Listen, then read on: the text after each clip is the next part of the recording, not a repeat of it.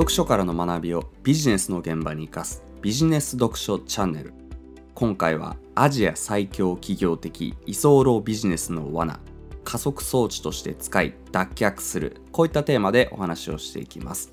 世界の時価総額ランキングでアリババと並んでアジアナンバーワンに君臨するテンセントの企業誌テンセント知られざる中国デジタル革命トップランナーの全貌という本の中で2003年頃に上場の準備を進めるテンセント CEO のポニー・マーがゴールドマン・サックス・アジアの執行役員でその後にテンセントのメンバーにもなるマーティン・ラウから上場に関するアドバイスをもらうシーンでこんな一文がありました。マーティン・ラウはまずテンセントの現在の収入はモンターネット事業に過度に依存していると素直に述べた。これは一種の居候的なビジネスモデルだ。投資家はテンセントに伸びしろがないと感じ将来への確信と想像力が持てなくなる。マーティン・ラウのこの考察を聞いてポニー・マーは直ちに親友を得たような喜びを覚えた。ちょうどこの時期にマーが皆の反対を押し切りリスクを覚悟でオンラインゲームとニュースポータルに参入したのもまさにこの隠れた危険への不安があったからだ。こういった内容です。今日はこの部分を深掘りしていこうと思うんですけれども結論から先に言うと居候的なビジネスモデルはあくまで初期のフェーズで加速装置としてのみ使うこと。ただあくまで加速装置に過ぎないのでいつまでも依存しないこと。打ち上げられたロケットが空になった外部燃料タンクを分離させながら軌道に乗っていくようにビジネスがある程度軌道に乗ったらなるべく早く居候的なビジネスモデルからの脱却を図ること。これが重要になるのでぜひこのやり方をお勧めしたいなと思います。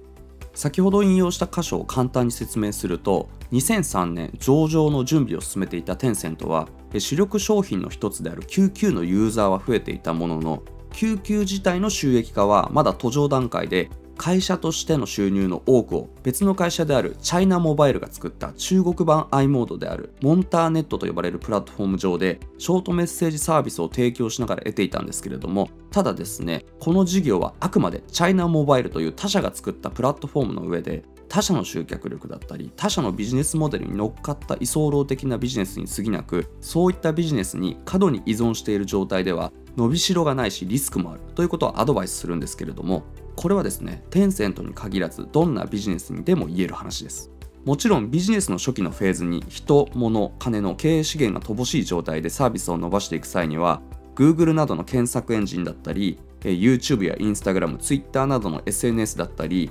Amazon や楽天、メルカリなどの物販の販路だったりこうした媒体やプラットフォームを徹底的にハックして広告費がかからない集客をするなど少ないリソースにレバレッジをかけながら居候的なビジネスで伸ばしていくことは一つの効果的な方法です。実際こういったプラットフォームは成長期はユーザーもどんどん増えるしプラットフォームとしても成長スピードが何よりも優先されるので良い意味でも悪い意味でもルールはほぼなく無法状態で何でもありやればやるだけ伸びるという状態になるのでこういった上昇気流やトレンドをうまく捉えてそこに人物金の経営資源を全て投入していけば居候的なビジネスとはいえ自社の商品やサービスを一気に伸ばしていくことができますし今有名になっているネット系の商品やサービスも元をたどるとどこかのプラットフォームの成長期でその上昇気流にうまく自社の商品やサービスを載せたことが原点だったりします。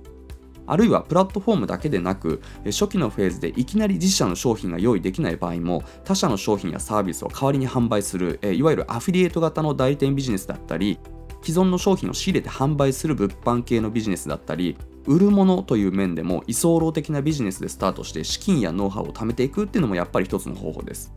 ただ乗車必須じゃないですけれども人間の一生のようにプラットフォームや商品サービスにも導入期成長期成熟期衰退期といったですねプロダクトライフサイクルってものがあって、ま、いつまでも成長期っていうのは続かないんですね。どこかのタイミングで必ず成熟期や衰退期を迎えてユーザーの伸びが鈍化する頭打ちになる。もしくはユーザーが一定数貯まるとプラットフォームも大人にならないといけない時期に入って健全な運営が求められて規制やルールも厳しくなって何でもありっていうのはなくなるんですね。あるいはアフィリエイトのような分野であれば新規集客のコストを抑えるために案件停止だったり報酬ダウンだったり承認率ダウンっていうのが始まるんです。成長期と比較するとそこにね人物金の資源を割いても投入コストに対して得られるリターンが減ってうまみが減っていくっていう状態にもなるんですけれどもこのタイミングになってもなお過度に依存した居候的なビジネスのままであれば居候先のプラットフォームや商品サービスと運命を共にして売上や利益が伸び悩んで先細りになっていくとかえー、規制やルール変更でそれまでのビジネスができなくなるという感じの落とし穴にはまってしまいます。ですから居候的なビジネスっていうのはあくまで最初の加速装置として使うのはありなんですが、まあ、あくまで加速装置に過ぎないのでいつまでも依存しないこと。打ち上げられたロケットがですね空になった外部燃料タンクを分離させながら軌道に乗っていくように、まあ、ビジネスがある程度軌道に乗ったらなるべく早く居候的なビジネスモデルからの脱却をしていく必要があるわけです。以前ジョブズが驚いた映画業界の稼ぎ方という音声の中でも関連したお話をしましたが特に既存の商品やサービスを販売する物販系のビジネスやアフィリエイトのように売る商品は自社商品ではなく他社の商品、え売る方法は独自の販路ではなく Amazon や楽天あるいは Google など他社の販路をハックして売るという人のふんどしで相撲を取るような状態のままですと、え商品が販売停止案件停止になってしまったとか、え Google のアップデートで順位が落ちたりサイトが飛ばされてしまったとかそういった外部要因でビジネス自体が終了してしまうリスクがかなり高くなるので例えば Amazon や楽天などの販路で他社の商品を販売しつつある程度売上や利益を伸ばすことができたのであればプラットフォームを攻略して売上や利益が伸びているうちにそこで得た利益を再投資する形でオリジナル商品を作り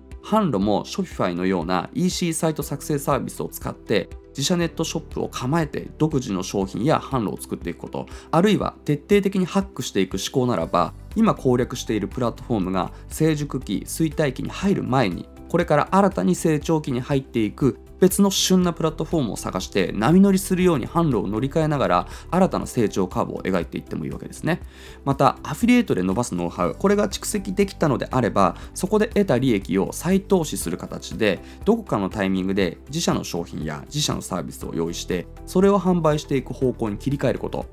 またですね SEO だけで伸ばしている人であれば SEO 以外に広告でも伸ばせるようなそんなビジネスモデルにしていかないといけないわけです。もちろん本書の中でテンセントもかなり苦労してなんとか脱却していく姿が描かれていますが居候的なビジネスから抜け出すには言うは安く行うは形じゃないですけれども決して簡単ではないです。ただですね居候的なビジネスをそのまま続けてしまったテンセント以外の中国企業はその後プラットフォームの衰退と運命を共にしてしまうんですけれども居候的なビジネスへの依存度が高い場合は今のうちに手を打っておかないとどこかのタイミングで取り返しがつかない状態を招いてしまいますしこれは決して一言ではないので今居候的なビジネスに過度に依存している方特に居候的なビジネスモデルはあくまで初期のフェーズで加速装置としてのみ使うこと。その後ある程度軌道に乗ったらなるべく早く居候的なビジネスモデルからの脱却をしていくこと。ぜひこのやり方をお勧めしたいなと思いますし参考にしていただければと思います。